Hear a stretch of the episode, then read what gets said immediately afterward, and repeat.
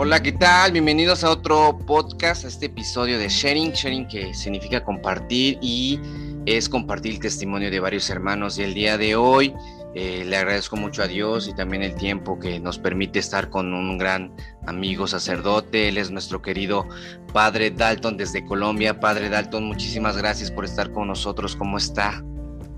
Muy bien, gracias a Dios y gracias por permitirme compartir con ustedes la experiencia de vida y de fe. No, qué genial. El padre Dalton este, es, es una relación de amistad que tenemos desde las redes sociales y él es muy conocido por eh, eh, siempre, bueno, en algunas ocasiones estar este, en unos eventos de la renovación carismática y él, él es integrante de una comunidad de siervos del Espíritu Santo, ¿verdad, Padre? Así es, una asociación sacerdotal. Asociación sacerdotal, que eh, fundada por Monseñor Uribe Jaramillo. Así es. ¿Verdad? ¿Quién es el padre Dalton? Si le preguntamos quién es el padre Dalton, ¿cómo se, se, definiría usted padre? Bueno, eh, yo puedo, puedo empezar diciendo, cuando a mí me preguntan de dónde soy, por ejemplo, yo siempre digo que yo soy ecuatoriano de nacimiento, colombiano de corazón, dominicano en el alma, latinoamericano de misión, de madre guadalupano y mi patria es el cielo. Oh, está genial eso, esa nacionalidad. Porque, porque yo soy como, yo me catalogo como un peregrino en esta, en esta tierra que encontró al Señor Jesús en este peregrinar y que he caminado con Él durante todos estos años. Entonces, yo nací en el Ecuador, soy de ecuatoriano, nací en una ciudad a orillas del Océano Pacífico, con playas, se llama Esmeraldas, la capital del ritmo Morena del Pacífico, provincia verde del Ecuador. Ahí nací yo, es una pequeña ciudad del Ecuador eh, eh, de Esmeraldas tuve la oportunidad de ir a, Quito a estudiar la universidad.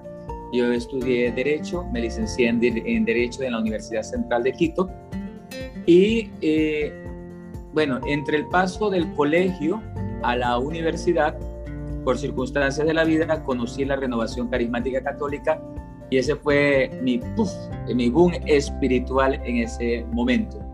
Ya luego pues viene la universidad, me alejo un poco, eh, termino la universidad, estoy ejerciendo como la carrera como unos dos años y medio, tres años.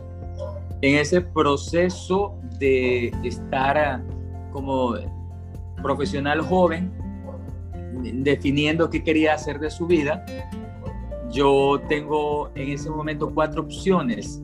Era la época de las migraciones fuertes del Ecuador por la situación económica entonces yo se me presenta la oportunidad de una beca para España, la posibilidad de emigrar a Suecia, la posibilidad de regresar a Quito, que era la ciudad donde estaba la universidad donde yo había estudiado, y la última opción era la de casarme. Entonces tenía esas cuatro opciones y en ese momento se nos presenta la oportunidad de asistir a un congreso internacional de adoración y alabanza en Cali, en Colombia.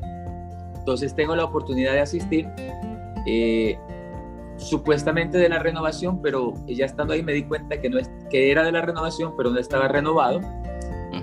Y allí eh, en una oración recibo como el llamado del Señor para la vida sacerdotal.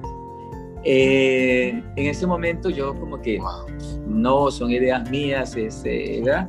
Pero ahí en ese momento recibo el llamado fue una pelea de casi un año y medio, porque el señor que sí, yo que no, y él que sí, hasta que a la final, pues, eh, como dice Jeremías, él ha sido más fuerte que yo, ¿verdad? Entonces llegué a Colombia ya definitivamente al seminario el 15 de enero del 98 para iniciar mis estudios en el seminario de la ceja en la Asociación Sacerdotal Siervos del Espíritu Santo, que es una asociación sacerdotal.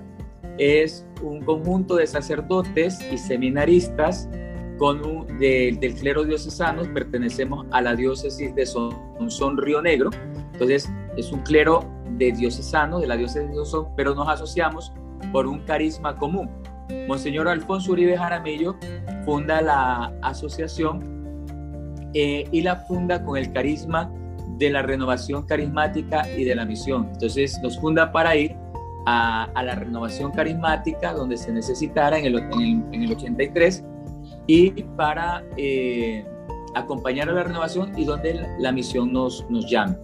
Entonces eh, me llamó la atención el carisma porque yo había crecido espiritualmente, había nacido en la renovación carismática espiritualmente y pues ahí llegué a la asociación, eh, me ordené, conocí muy de cerca la realidad de Colombia y por eso soy un enamorado de Colombia, porque me ha tocado, eh, creo que todas las etapas que en estos últimos años ha vivido Colombia, la de los cambios políticos, la de la violencia, y ha sido una experiencia muy interesante y amo mucho.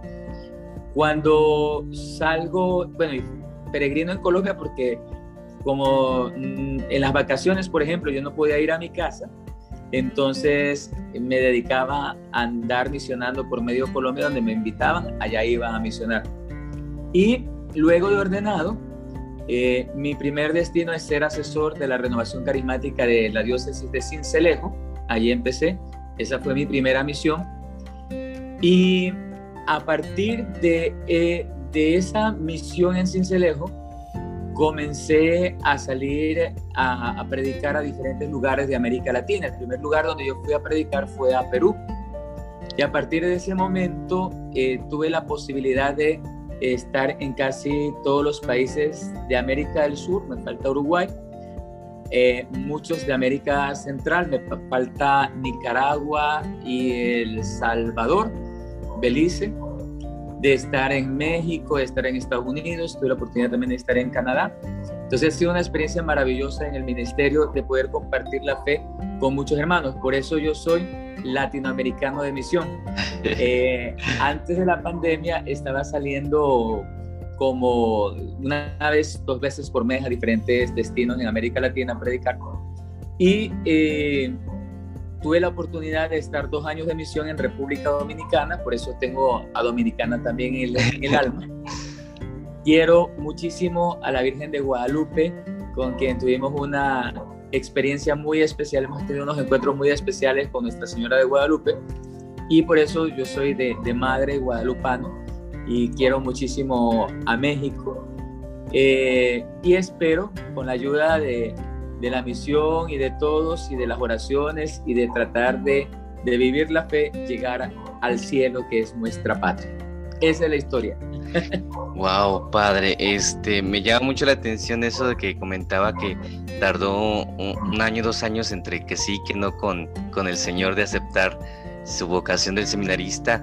En esa parte, padre, ¿es difícil escuchar a Dios en esa parte o nosotros lo volvemos complicado? Lo digo porque si hay chavos que hay una crisis vocacional tremenda, que no saben si es lo correcto o no lo correcto. Si es, nosotros mismos lo complicamos o, qué pasa ahí, padre. ¿Usted qué diría? Bueno, yo pienso en mi caso personal eh, que es como la, la lucha humana y personal entre lo que yo quiero y en lo que, entre lo que Dios quiere para mí. Entonces entramos a pelear los dos, ¿verdad? entre lo que yo, por ejemplo, mis planes eh, cuando yo terminé la universidad era eh, trabajar en el segundo año, conocer a la mujer de mi vida, casarme, tener tres hijos y mucha plata. Ese era el plan, o sea, ese era el proyecto de vida en, en su momento. Y entonces eh, llegó que, pues efectivamente, yo salgo de la universidad, comienzo a trabajar, eh, tengo una novia muy linda, muy especial, eh, era un profesional joven, eh, estaba ganando bien, a pesar de la crisis que había en ese momento en el Ecuador, crisis económica, pero yo sentía como que algo me, me faltaba. Y llega nuevamente en ese ambiente el llamado a la renovación carismática, porque yo tuve como un vacío espiritual muy fuerte y entonces busqué ayuda en la iglesia, pero yo ya no hacía parte de la renovación. Pero me hice muy amigo del sacerdote que estaba en la parroquia, él me ayudó mucho y un día, buen día me dice, ay Dalton, cierto, porque mi mamá sí era de la renovación carismática y era muy activa de la renovación carismática, servidora y todo. Y entonces, como soy la mamá de comunicativa, ella le contó que yo en algún momento había estado en las comunidades juveniles y todo. Me dice, ah, mira, ¿por qué no me ayudas con un grupo de jóvenes aquí en la parroquia, no sé qué, de la renovación? Y yo, ay, pero yo hace mucho que yo no tengo Ya bien comprometido por la mamá. Sí, entonces pues entré por el compromiso con mi mamá y por la amistad con el sacerdote, pero eh, yo estaba en la renovación, pero había perdido como ese, el amor primero de esa experiencia y yo ya lo veía más como un grupo de tipo de ayuda social y cosas así, pero eh, eh, no como lo que era la renovación carismática llegó un punto en que yo dije, me voy de la renovación, no quiero saber nada más de renovación, no quiero saber nada más de iglesia, me quedo solamente con la Eucaristía de los domingos y pare de contar, no quiero saber nada más. Y ese día, que era una asamblea, ya se hacía una asamblea mensual en diferentes parroquias de mi ciudad, en Esmeralda, anuncian que iba a haber el Encuentro Internacional de Adoración y Alabanza en Cali. Y yo me acordé que una novia que tuvo mi mejor amigo era de Cali y que fuimos en Quito una vez a parrandear y que todavía estaban los contactos. Y yo dije, wow, Cali, yo quiero ir a Cali porque sí, el congreso debe estar muy bueno, pero yo voy a ir a parrandear a Cali también y voy a conocer como, como muchos que vivan y sí, iba a decir. Que, van a, que somos turismáticos. Entonces, eh, bueno, eh, así fue, hice los contactos con ellos, pero yo le dije una cosa y mira lo que pasó. Yo le dije, Señor, yo estaba eh, medio enojado con Dios porque habían pasado varias situaciones y por eso me quería salir. Y le dije, Señor, yo voy a ir, pero yo no voy a poner un peso de mi plata para irme. Si tú quieres que yo vaya, le decía yo, si tú quieres que yo vaya, tú me vas a dar la plata para ir. Eso fue un domingo. Yo llego el lunes a mi oficina y estaban unos clientes esperando para pagarme una plata que yo daba por perdida. Entonces, cuando yo me los encuentro ahí, yo, digo, pero, pero, o sea, como que el Señor escuchó mi, mi oración. Y, y, bueno, cuando yo llego en la tarde al otro trabajo que tenía, me dicen, licenciado, eh, venga a recoger el bono que tiene acá. Yo, ¿cuál bono? No, un bono que le están pagando a todos. Digo, wow. Entonces tenía la plata para el pasaje, tenía los viáticos y decía, wow, Dios, escuchaste mi oración. Entonces, eh, cuando fui a pedir el permiso, pasaron varias cosas y eh, yo trabajaba en un colegio que era el único que tenía contrato, los otros eran de libre ejercicio, entonces no tenía problema. El sacerdote era un rector, el rector era un sacerdote. Entonces yo empecé, como eso me había dejado tocado lo de la plata, empecé a orar y dije, pues que me den permiso, Señor, que yo quiero que me den permiso.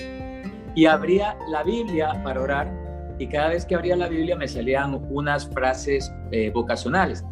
Yo decía, no, no, no, es que yo quiero es algo que hable de un permiso, de que voy a ir, que voy a pasar chévere. Bueno, entonces, pero me salieran puras frases vocacionales. bueno, eso me pasa por, por andar orando mal y abriendo la Biblia. Cuando llegamos a Cali, eh, yo, la sensación que yo tenía era como de estar en una película, como de estar allí, pero no estar, o sea, como que estar viviendo que estaba pasando todo, pero yo dentro de ellos, pero como era una sensación muy rara, muy difícil de explicar. El último día, un sacerdote da su testimonio y yo digo, eh, se parece mucho al testimonio de vida. Pero bueno, entonces él dice, eh, pasen aquí todas las personas que tienen inquietud vocacional, todos los jóvenes y las jóvenes. Entonces pasó mucha gente, pero yo lógicamente no pasé. Eh, hay un detalle ahí y es que el sitio del encuentro era el, el velódromo de Cali, pero para ir a ese sitio, desde donde yo estaba, pasábamos por la Plaza de Toros. Y a mí la Plaza de Toros me traía muy buenos recuerdos porque en Quito había una Plaza de Toros y en las fiestas de Quito nosotros íbamos a parrandear. Nunca entrábamos a la plaza, pero sí nos quedábamos eh, afuera, en los bares, en las cosas, parrandeando. Y había algunos términos taurinos como no hay quinto malo, eh, cosas así, que uno, cositas que uno va aprendiendo y todo eso pues me hacía recordar eso. Cuando empieza la oración de las personas que estaban, pasaron adelante, yo también pues extendí mis manos y comencé a orar por esas personas. Siento una voz muy dentro de mí que me dice, ¿y qué tal si eres sacerdote? Yo, wow. sacerdote, yo, yo me reí y eh, e inmediatamente me, me, trasladaba como a un convento encerrado, como la idea que uno tiene de esos conventos de clausura. Y yo, yo no, no, no, digo, yo no sirvo para eso. Yo siento por segunda vez la voz que me dice, ¿y qué tal si eres sacerdote? Y entonces yo inmediatamente como que mentalmente respondo, pero yo tengo cuatro opciones. España, Suecia, Quito o, casarme. Casarse. Y entonces me dice la voz, no hay quinto malo, que era el término yo, oh. entonces yo, eh, yo estaba ahí y le digo, en ese diálogo, yo le digo, bueno, o sea, es que yo tendría que estar muy, pero muy de malas, que no me salga nada en la vida, nada absolutamente de lo que yo he planeado para irme de cura. Entonces, pero está bien, Señor, te voy a poner como la última opción. Y regresé y pasaron a Ecuador y pasaron muchas cosas eh, interesantes en ese, en ese viaje, en ese regreso. Y decidí contarle al padre, que era amigo mío, y él me dijo, claro, de una, no sé qué, no, este me quiere meter de una y Y le consulté al asesor de la renovación, que era de los siervos del Espíritu Santo, que yo no le caía muy bien, él tampoco. Entonces, pero él me dijo una frase, me dijo, mira, yo no te voy a decir si tienes vocación o no, lo que te voy a decir es que si esto te gusta, conócelo y luego hablamos. Entonces yo dije, ah, bueno, válido, sí, porque es que yo solamente conozco la renovación y no conozco nada más de la iglesia. Entonces me voy a meter para que no me guste y como no me gusta ya, estas ideas se me van a ir de la, de la cabeza. Me empecé a meter a la iglesia y notaba que en vez de dejarme de gustar, me gustaba más. Entonces yo iba todos los días a la misa, iba a la adoración los jueves. Eh, había unas monjitas muy queridas, una monjita que yo quise mucho, ella ya falleció, que me permitía ir a su comunidad con sus misioneras a hacer los martes adoración al Santísimo de la que ya hacían, que era una cosa extraordinariamente hermosa. Y eh, ahí fue creciendo. Pero entonces ya yo comencé a poner las barreras. Yo en ese momento era económicamente autosuficiente, por decirle alguna cosa. Yo vivía en mi casa, pero me, sostenía yo. Entonces yo le decía, ¿y quién me va a mantener? ¿Y yo de qué voy a vivir? Allá no me van a dejar la carrera. ¿Yo qué, qué voy a hacer? digo, y además voy a dejar mi país, mi tierra. ¿Por qué? Por nada. Y ahí comenzó la pelea. Yo me recuerdo un, un round muy fuerte que tuvimos con el Señor. Fue tan fuerte que, que yo eh, me metí en mi casa y no quise ni siquiera salir, como mi casa quedaba al lado de la parroquia. Entonces yo no me dejaba ver ni del sacerdote, que era mi director espiritual, no quería que ni me viera. Entonces yo me metí y, y, no fui a misa como un mes, no salía nada de la renovación, nada, metido en casa. Una noche, recuerdo tanto, estaba haciendo mucho calor, salgo a la terraza de mi casa del segundo piso y me asomo. Y yo que me asomo, ¡prum! el padre pasando. Me dice, ajá, así era que te quería encontrar. Lo cachó. A los saqueos. Yo haya trepado y, y él abajo, ajá.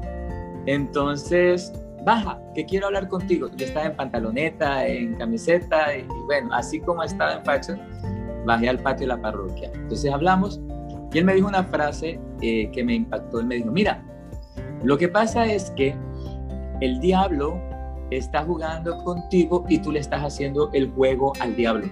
Así que tú verás, me dijo así. Entonces eso fue como que, papá, y yo, es verdad, o sea, sí. sí, y me siento mal. Entonces en ese momento ya comencé yo a tomar en serio, pero eh, fue un momento muy duro de dejar mis seguridades dejar eh, y abandonarme a mi nada, porque yo venía a Colombia, dejaba mi país, otra cosa, sin tener absolutamente nada. Literalmente, para poder pagar los primeros meses del seminario, tuve que vender todo lo que yo tenía y con esa plata venir al seminario. Yo hice el proceso en secreto. Yo no sabían, tampoco no podía decirle para que los apoyara. Así es. Yo, y tampoco podían porque el Ecuador está en una crisis muy fuerte. Entonces, cinco días antes yo les conté. Entonces, fue una noche, y dije, bueno, señor, me voy a lo que sea, a lo que tú quieras. Ese 15 de enero, me acuerdo, eh, fue a despedirme la pareja que era coordinadora de la renovación, la coordinadora de jóvenes y mi mamá. Cuando yo veo que el avión va despegando y se va a dejar de ver las playas, yo, ah, ¿qué hice? Yo empiezo a sentir y yo, híjole, Dios mío, ¿qué hice? Cuando llegué a Cali, eh, sentía una sensación de soledad y de abandono tremenda. Yo quería ver a alguien conocido, por lo menos para saludarle, algo, no había nadie conocido en el aeropuerto. Y yo estaba muy mal anímicamente, pasé chillando todo el, el viaje. Pero esa noche tuvimos un grupo de oración en la casa de un seminarista que era de la otra asociación de ahí de la ceja, un grupo de la renovación. Y el Señor me regaló una palabra y él decía, el que deja tierras, casas, padres y hermanos por mí, yo le daré el ciento por uno en esta vida. Yo le dije, Señor, listo, esa es tu promesa para mí y yo la tomo para mí y ya de aquí no más llanto, no más lágrimas y para adelante es para allá. Para allá es que vamos. Y ahí empezó todo. Fue una lucha difícil al principio, pero bueno, aprendimos a vivir en Providencia.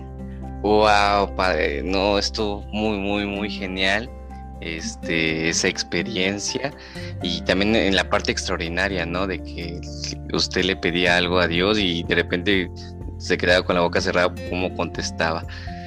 Veo que sí tuvo muchos contactos con la renovación carismática, padre, y ha tenido, ya para aterrizar esto y todo este motivante de testimonio, como eh, en el grupo de renovación carismática, este, ha tenido como que le ha dicho alguna manifestación, una palabra a usted, por ejemplo, proféticamente, y usted dice, no, pues sí, esto fue porque me pasó esto, o, sí le pasó, que de repente en su grupo de oración o en, esa parte no algo que nos quisiera compartir de parte del Espíritu Santo, así como que una palabra, que no, pues este, yo te veo que vas a estar este, predicando con los jóvenes o algo así, padre? ¿Alguna experiencia que usted haya tenido?